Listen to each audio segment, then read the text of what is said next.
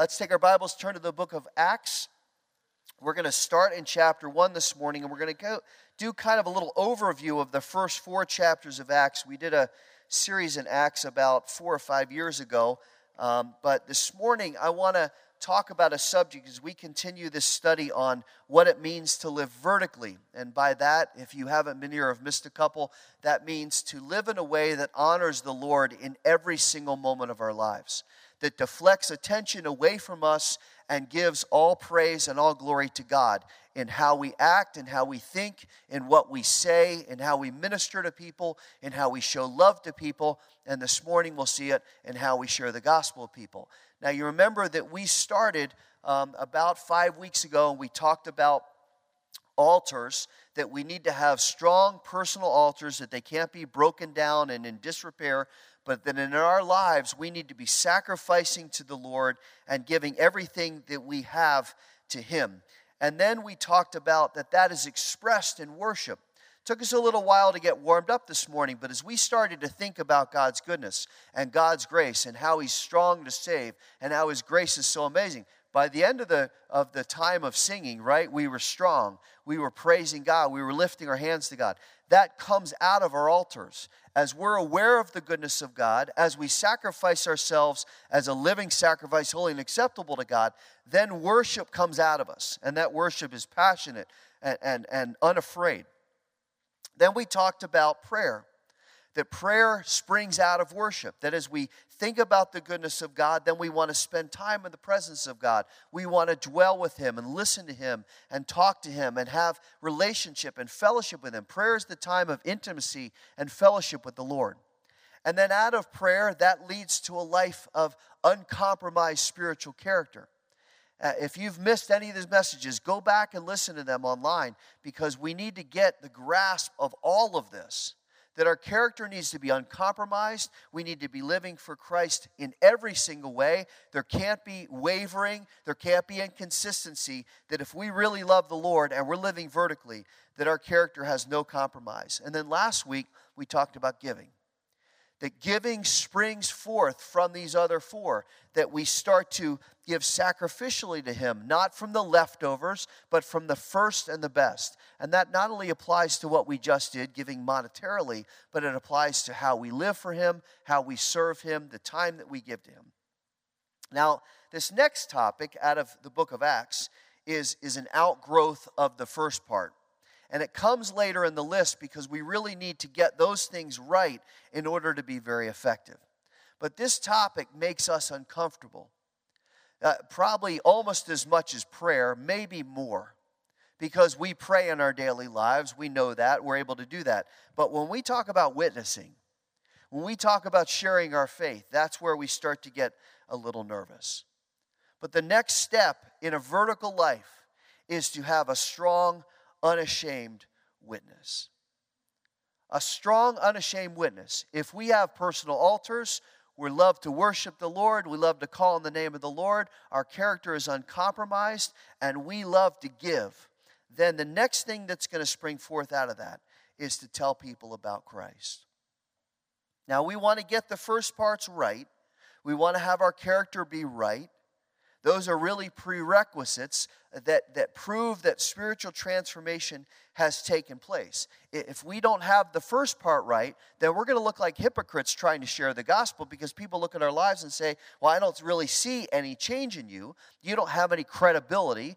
And we won't, if we don't have those things right, have the knowledge to be able to tell people about Christ.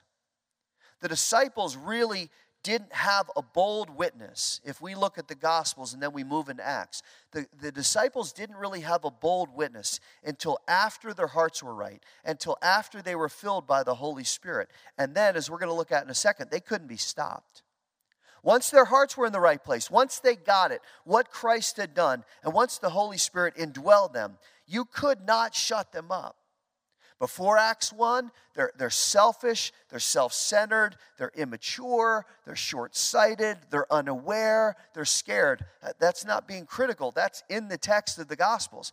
They're, they're kind of a mess. They don't really have their act together, they're, they're thinking about themselves. But, but Jesus didn't say, Well, I'm going to wait until you get your act together to, to call you to witness. In the middle of the Gospels, he sends them out.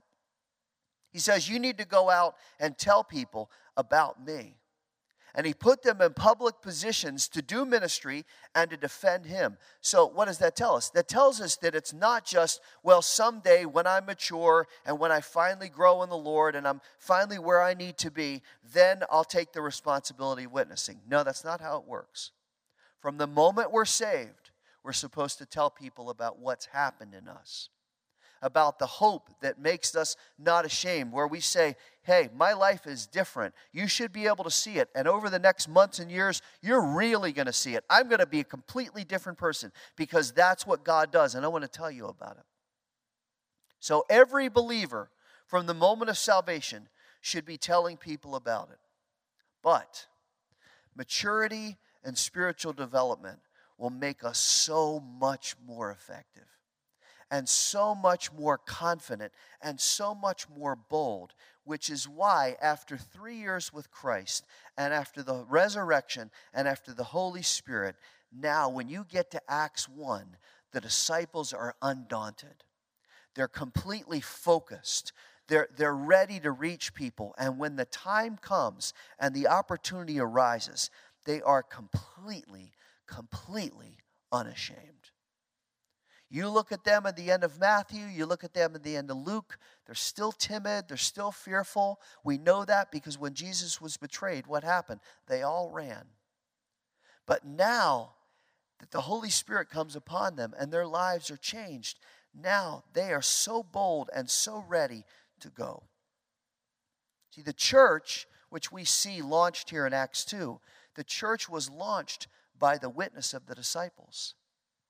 Every day they were going out. Every day they were advancing the, the gospel. Every day they were talking about Christ. And their continued witness pushed people to understand about Christ and pushed people to understand that the conviction that they were feeling in their hearts was something they needed to respond to. If they had been scared, because they were if they excuse me if they had been silent because they were scared of their opposition which was intense literally threaten their lives, not like we live where some people criticize us on Facebook or there's all kinds of stuff. No, not that. They were literally frightened for their lives. The intense uh, resistance against the gospel was so strong in Acts 1 and 2 that they kind of had to hide out if they were silent because they were scared, or they were silent because they weren't sure what to say, because 50 days before they had been insecure and timid and had abandoned Jesus. Or if they were unwilling because they, they didn't want to move out of what was comfortable and they didn't really know how to do it, and, and, and they, they just, they, yeah, our lives are changed, but, but we don't really want to talk about it. If they had been like that, I wonder if the Church of Jesus Christ would have been established the way it was. Now you say, well, the Holy Spirit would have done it. Holy Spirit didn't need them. The Holy Spirit could have set up the church. Yes, but this is the way Jesus put in place. He said, Here's what's going to happen. You're going to go back to Jerusalem and you're going to wait, and the Holy Spirit's going to come upon you, and then you're going to be my witnesses in Jerusalem, Judea, Samaria, and the uttermost parts of the earth. Could the Holy Spirit have set up the church? Absolutely. Was that the way God wanted to do it? Nope. He said, It's your job. You've walked with me, you've seen and heard me. You know that I'm the Christ. You verified that when I said, Who do you say that I am? And you said, You're the Christ, the Son of the living God. He said, Now go feed my people, feed my sheep, talk about me, tell other people about me. So without their willingness and their yieldedness and their readiness, things would have been very different. Now, translate that to 2016. We live in a time and a culture that is very similar to the first century. We're in a very defining time in our world, and I honestly believe that the Lord has given us a new opening in this country to now influence the culture for Christ, even though I think the culture now is going to be more hostile than it was before. The country's more polarized, there's more opposition, but at least for the moment, we're not going to be legislated out of our spiritual freedom, which means while we have more latitude, we're going to have to be much more bold. This is not the time for the church to shrink back. This is the time for the church to say, look, we have an opening now. God's given us an opportunity now to go and share the gospel. So if we're already a little nervous and shy and we don't feel very confident to take a strong stand for the Lord, let alone to share our faith verbally, what do we do? If God's given us an opportunity and we don't feel very confident, we know it's our calling as disciples. There is absolutely zero dispute in that. This is our calling as disciples. Then how do we fulfill that courageously? How do we fulfill that effectively? Well, this morning I want to give you a couple principles that the Lord put on my heart this week. And they're here in the book of Acts. We're going to look at chapters 1 to 4. And I want to encourage you, write these down this morning. I, I was cleaning up uh, on Wednesday. I came up and was doing some work in the sanctuary and found a bulletin from last week. I don't know whose it was, but whoever did it, I think it was a, it was a, a woman because the handwriting was so beautiful. They, they, they had the whole outline of the message and our study. And I was so encouraged by that because there was a sense of understanding. When we listen, and I've said this many times, when you listen, don't just listen because that's passive. Listen interactively. Not my words, okay? I prayed not one of these words is mine this morning. But when we listen, we've got to interact because God's calling us to something. This is not just passive words like, you know, it's going to rain tomorrow. This is life changing information that God wants to give us. This is supposed to stir us and impact us and change us so this week we don't live like we did last week. So we need to write down, interact, write the verses. I want to encourage you because we're going to kind of go through it quickly because my time's short. But write down the passages. Go back and study Acts 1 to 4 this week in your personal devotions. You say, I don't have personal devotions. Well, now's a good week to start. Start on chapter 1. Read half of it tomorrow. Take notes as you read. Don't just fly through it. Well, I did my 10 minutes.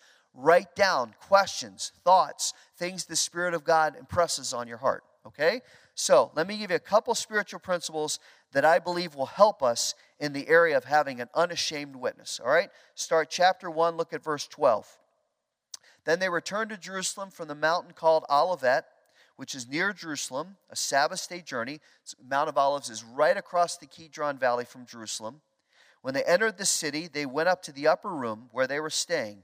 That is Peter and John, James and Andrew, Philip and Thomas Bartholomew, Matthew, James the son of Alphaeus, and Simon the Zealot, and Judas the son of James. Look at verse 14. These all, with one mind, were continually devoting themselves to prayer, along with the women and Mary, the mother of Jesus, and with his brothers. Okay, first principle prayer is the foundation for effective witnessing. Prayer is the foundation for effective witnessing. The church was essentially born out of a prayer meeting.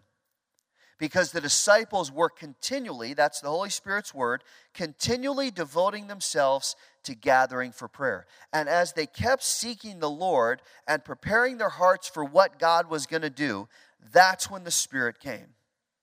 It hit me this week, and I never thought of this before, that, that there is not another time prior to this in all of the Gospels where we see the disciples praying. There's not a time where we ever see the disciples gathered as a group having prayer together. In fact, they go to Jesus at one point and say, Teach us how to pray, because we don't really know. So prior to Acts 1, there's really not a time. Now we see Jesus going off in the night to pray by himself. We never see the disciples. We see them panicking in tough situations, but we never see them saying, Hold on, stop, let's call on the name of the Lord we see Jesus twice telling them in the garden, Watch and pray, watch and pray. There's temptation coming. And when he comes back after praying so fervently that he's sweating blood, he comes back, and what does he find? They're all asleep. So prior to Acts 1, I can't think of a, cert, a, a single time where they're praying. Now, you get to Acts 1, verse 14, and why the sudden dedication to prayer? It's clear that all of them are committed to it because the Spirit says they were all in one mind about it.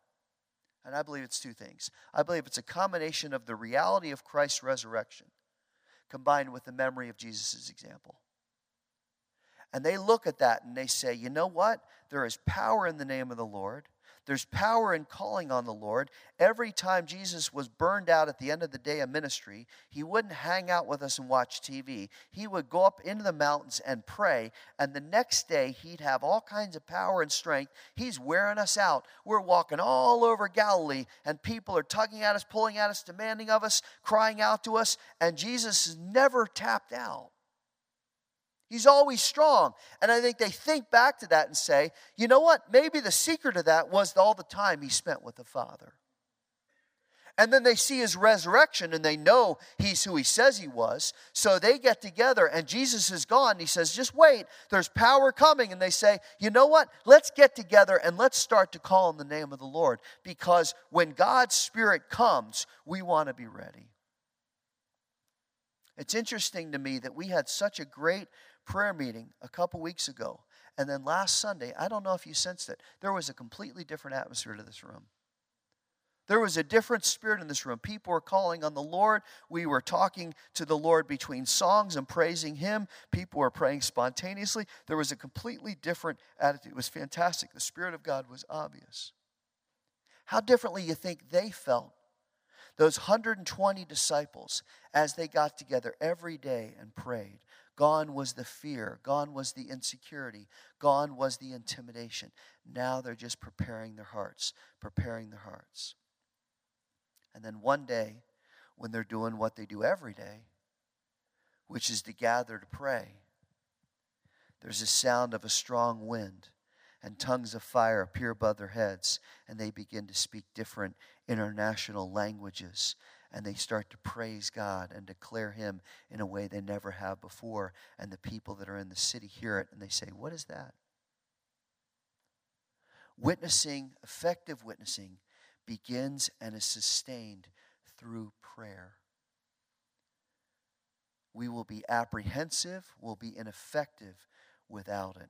So when we come to an important outreach event like the Christmas tea that's coming up in three weeks, we need to be praying hard. I'm not saying, uh, I'm saying we need to be praying fervently for unsaved women that are going to come, for unchurched women that are going to come, who have maybe never heard the gospel before, for our speaker as she comes and, and asks the Lord to put a message on her heart to give to the women, that, that God will anoint her and give her the right word. To the men, as we minister to people, men, we need to be praying. How can I minister to the women that are at my table? How can I minister as I make sandwiches? How can I show God's love as I'm interacting with the women that are walking in who maybe don't know Jesus? It's not just about gathering for a night and having tea together as a church. This is designed to bring people to a knowledge of Jesus Christ. So we better be praying. Now, that principle leads us into the second one. I won't take as long on the later ones. The second principle is the courage and boldness in witnessing. Courage and boldness in witnessing comes from the power of the Holy Spirit. If we want to be bold, if we want to be confident, if we want to be courageous in witnessing, then the Holy Spirit has got to be invading our lives. Look at chapter 2, verse 4. They were all filled with the Holy Spirit, began to speak with other tongues as the Spirit was giving them utterance. Now there were Jews living in Jerusalem, devout men from every nation under heaven. And when the sound occurred, the crowd came together. The crowd sought them, and they were bewildered because each one of them was hearing them speak in his own language. Now, along with prayer, this is one principle that we cannot avoid or, or dismiss if we're going to be strong and bold in sharing our faith. Because few, if any of us, are this outgoing. Few of us are, are, uh, uh, have a natural inclination when we wake up in the morning to compel people to make a life changing decision. The disciples certainly weren't. As I said, they were timid and fearful. Just seven weeks before, when Jesus was arrested, all of them ran. Only Peter followed. And Peter, who's about to preach, had actually denied Jesus in his presence three times, and the third time he cursed. So these were not men who were living with power and with confidence and with joy, who were ready to tell people at the drop of a hat about Jesus Christ. They, they, they weren't even sure themselves what they believed. They certainly weren't ready to stand for him. But now you get to chapter 2, And they're so confident and so bold and so completely unhesitant because the Spirit of God had invaded them and empowered them. And in His power, they started to talk openly about Him. And as soon as people in the city heard about it, they, they go, What in the world's going on? What is this that we're hearing? We're hearing people talking in our own language. And Peter gets up and he makes the gospel very clear. This is what it looks like when we're living vertically, when we're walking by the Spirit and under the control of the Spirit and in the power of the Spirit. People, I promise you, people will be drawn to it. We think that if we stand for Christ, that we'll be like repellent, that everybody will just back away. I don't want to be near that crazy Christian. Good grief, my God, no, let's go somewhere else. Look, it's one of them, Maud. No, that's not how it works. When we stand for the Lord, people say, I want to know what's going on. It's exactly what happens here. They start to hear their own languages and they don't go, Well, that's kind of weird. They go near and they say, What are you talking about? Tell us about it. So when we genuinely, effectively live out our faith and our conviction is obvious, it begins and, and, and people are drawn to it, and people come near, and then we can tell them the hope that we have. Listen, some people in this congregation have a natural ability to connect with people. You're extroverted, you're outgoing, you're so capable of interacting and making people feel comfortable in conversation that I'm actually jealous of you. You're so good at it. So think about how much God can utilize that if you're completely committed to Him and saying, Lord, channel my gifts to be used for you. I love people. I love to talk to people. I love to talk on the phone. I love to interact. I love to put my arm around people. I'm just, I just love people. You know what? If you are completely given to Christ and you say, Spirit of God, use that in ways that'll glorify you and advance your gospel, God will do that. Now, the rest of us, we're not that comfortable socially, right? Maybe you're introverted or you're shy or you don't feel comfortable. Maybe you're not comfortable in your own skin. Maybe you don't feel right connected with people. Maybe you feel insecure. People don't like me. I don't, I don't, I don't know what to do when I'm in a group. I don't, I kind of shy away in the corner. Maybe it's to the point where you're actually pretty anxious in certain situations. So imagine what the Spirit of God can do to change you Imagine how He can increase your comfort level and your effectiveness in talking to people and connecting people and, and, and telling them about the hope that's in you if you're completely dependent on the Spirit to empower and change you. I have found that people that are most introverted actually are great conversationalists. They just need to break out of their shell. You get them one on one, they'll talk for hours. But in a group, they're uncomfortable. All right. Well, then, if you're great one on one and you're not good in groups, then God's not going to put you in groups. He's going to put you in situations where you can talk to people one on one. So ask Him to give you some boldness. Because God can change us. Listen, if He can redeem us from death to life, He can make me from an introvert to an extrovert, or at least could, can move the needle a little bit, right? Either way, we need the Spirit of God to help us. And that's especially true in the next area. Chapter 2, verse 7. Truth number three. We have to be willing to witness to any person. We have to be willing to witness to any person without bias or prejudice. We have to be willing to witness to any person without bias or prejudice. Chapter 2, look at verse 7. They were amazed and astonished, saying, Why are not all these who are speaking Galileans? Galileans weren't exactly looked at with, with great respect. How is it that we each hear them in our own language into which we were born, Parthians and Medes and Elamites and residents of Mesopotamia, Judea and Cappadocia, Pontus and Asia, Phrygia and Pamphylia? Egypt and districts of Libya around Cyrene, and visitors from Rome, both Jews and proselytes, Cretans and Arabs. We hear them in our own tongues, speaking of the mighty deeds of God. And they all continued in amazement and great perplexity, saying to one another, What does this mean? Now, this was Pentecost, And just as a little uh, historical background, Pentecost was a feast that was celebrated 50 days after the Feast of First Fruits. Remember that from last week's study? The Feast of First Fruits. Isn't it cool how it's all interconnected? So there was Passover. Passover was remembering God's deliverance from Egypt and the concept of salvation through the blood of the Lamb. Then, after Passover, was the Feast of Unleavened Bread. That was where they remembered God's provision as they wandered through the wilderness. And then, after the Feast of Unleavened Bread, was the Feast of First Fruits. First fruits we talked about last week was where they brought the best and the first of the crops in gratitude. And then, seven weeks after the Feast of First Fruits, there was Pentecost. And Pentecost was the celebration of the harvest. Passover, Feast of Unleavened Bread, Feast of First Fruits, Pentecost. So it's a fantastic parallel that during the time of harvest that God would launch his church and that there would be a harvest of 3,000 souls on day 1 with more added every day. The Lord doesn't do anything accidentally. What an awesome picture this is.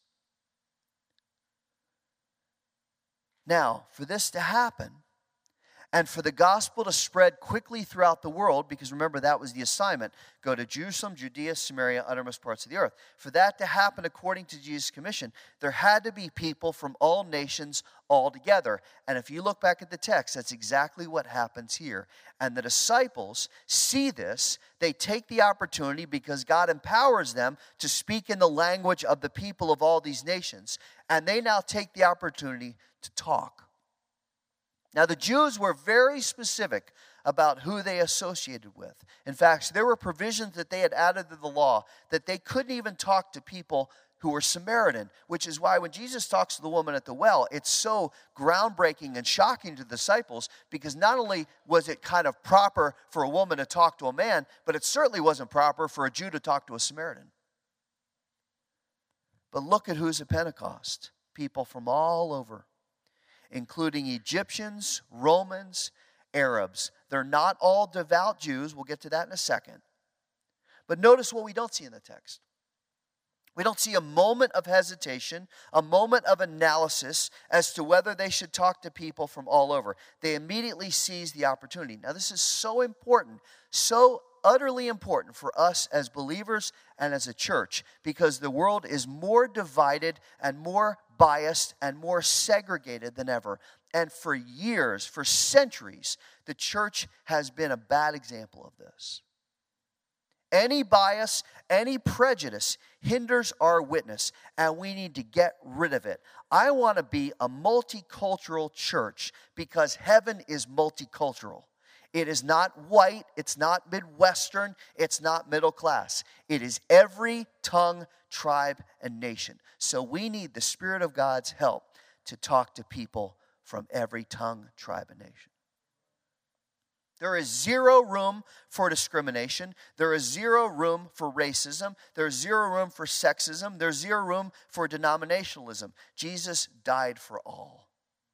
And the church has been hurt over the years because, as one pastor I respect says, it's the most segregated hour of the week.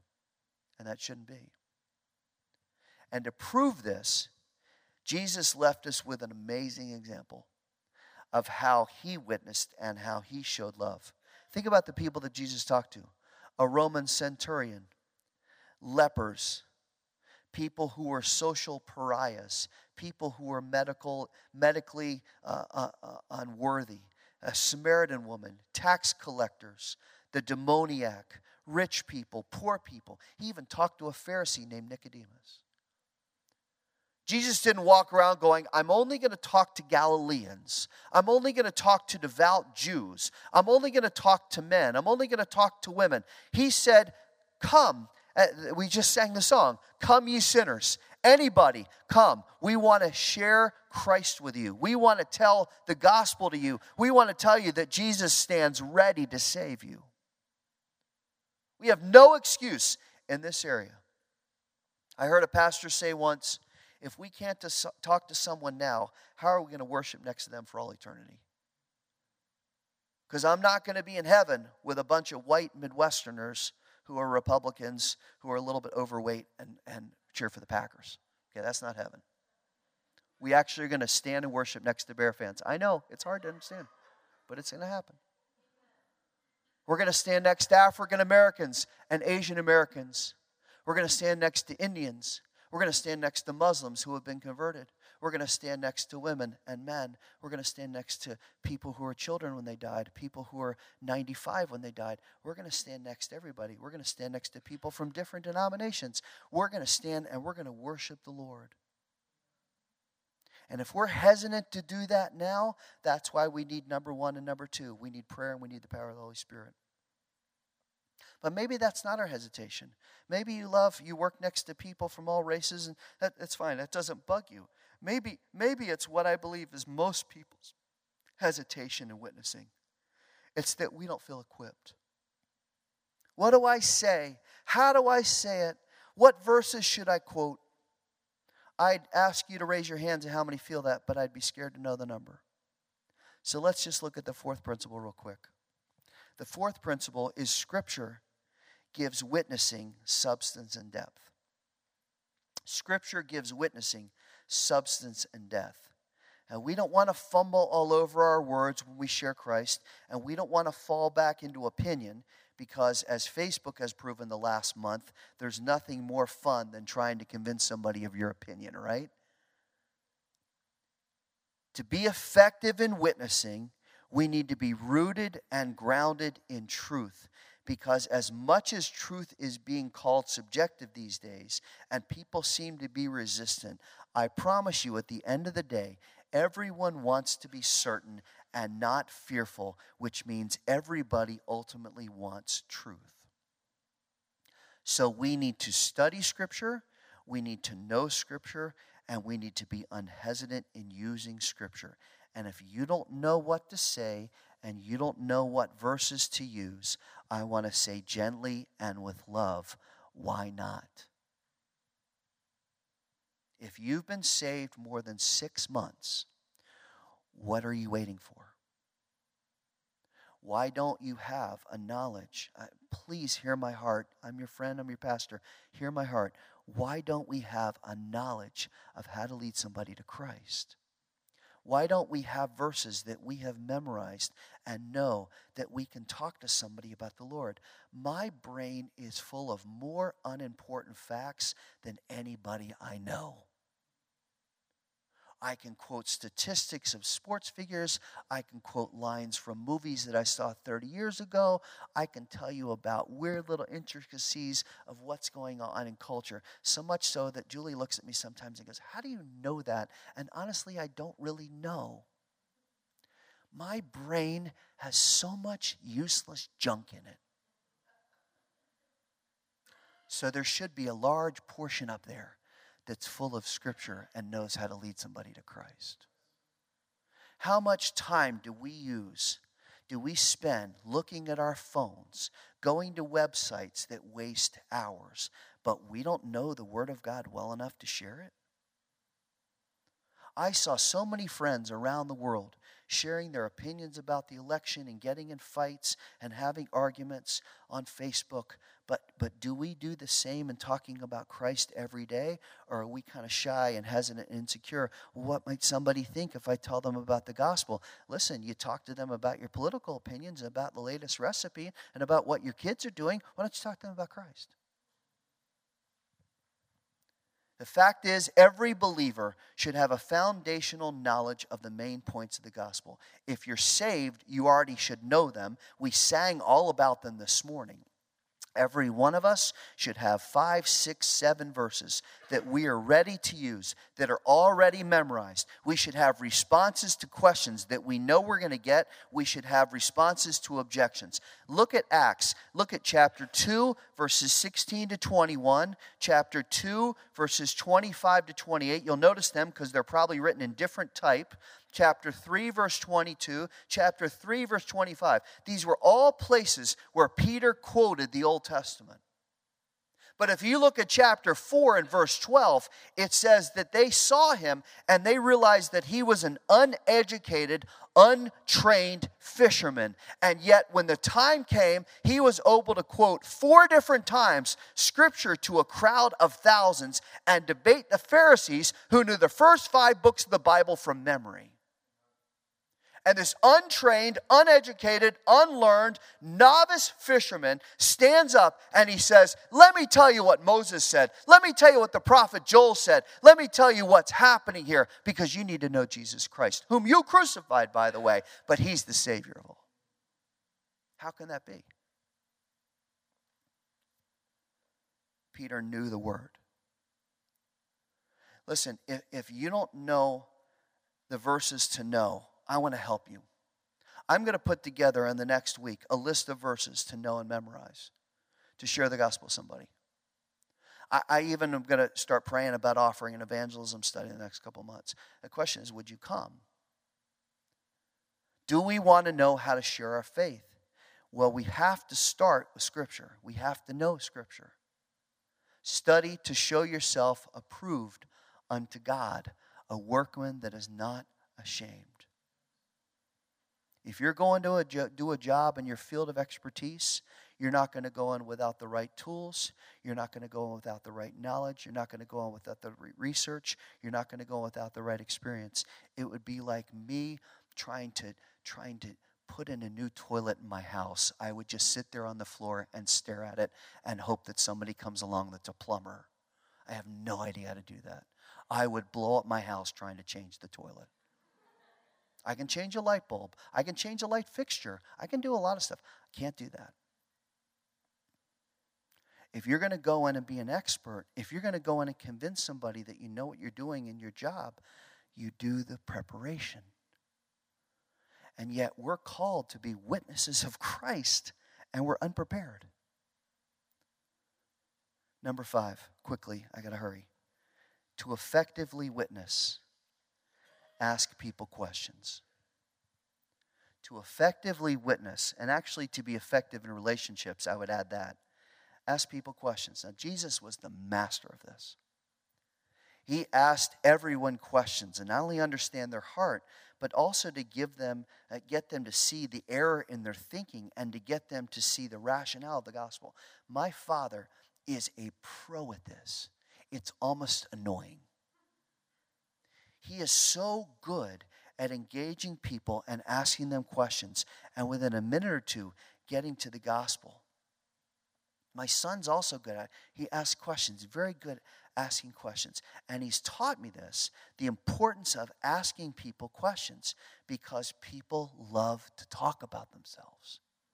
And when you ask people a couple questions and get them to talk about themselves, it gives you a lot of insight and it opens up the doors to see what their convictions are and what they're thinking and areas of hurt that you can then minister to them and you can direct the conversation of the gospel. We did this when I took a group of singles on a missions trip to England. We stood on the streets of London with a survey, and the first question is, What's your opinion of God?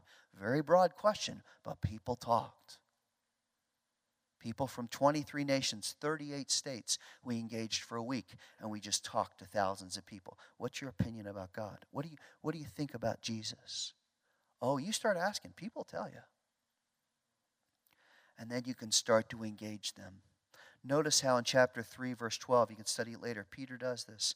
He directs the crowd's attention back to Jesus and his power and his mercy, and he says, Listen, what's happening now is not because of me, it's not because of the disciples, we have no power and no authority. Only Jesus did. And that was important because Peter knew how his life had been changed when he met Jesus. And that leads us to principle number six. Principle number six is witnessing is most compelling when it comes from personal experience. Witnessing is most compelling when it comes from personal experience. Peter was so effective in sharing his faith because he had seen firsthand that he was completely different because of Christ. Who he was now, standing at Pentecost and sharing about Jesus to thousands of people from multiple nations. Who he was now was completely different than who he was 52 days before when he was sitting in the garden and saying, I've never seen that man before, and I certainly would never follow him.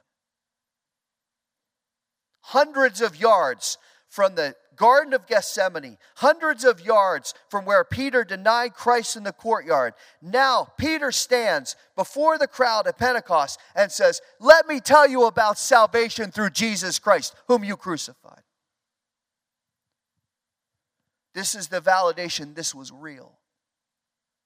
And I want to tell you, the Bible says that you and I are living examples that Jesus is strong to save. You and I are living examples that my chains are gone and I've been set free. Now we have to show it in how we live, and we have to say it in how we talk, and we have to tell people the gospel is authentic because look at my life. Jesus does save, He does transform, and I'm living proof.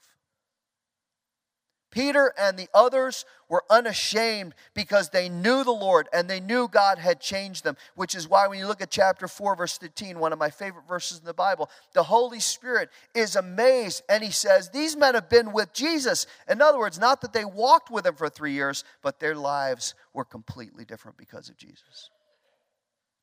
And because of that, they weren't afraid and they weren't ashamed.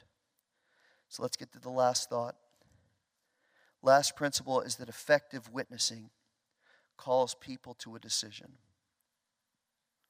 Effective witnessing calls people to a decision. Write these verses down. You can look at them later. Chapter 2, verse 38. Chapter 3, verse 19. Chapter 4, verse 12.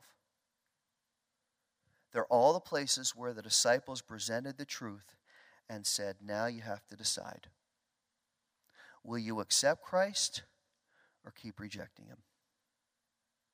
When I was praying earlier after the songs, I did not plan that this morning. That was, I believe, totally the leading of the Lord, that there may be somebody in this room that doesn't know Christ that needs to receive him today.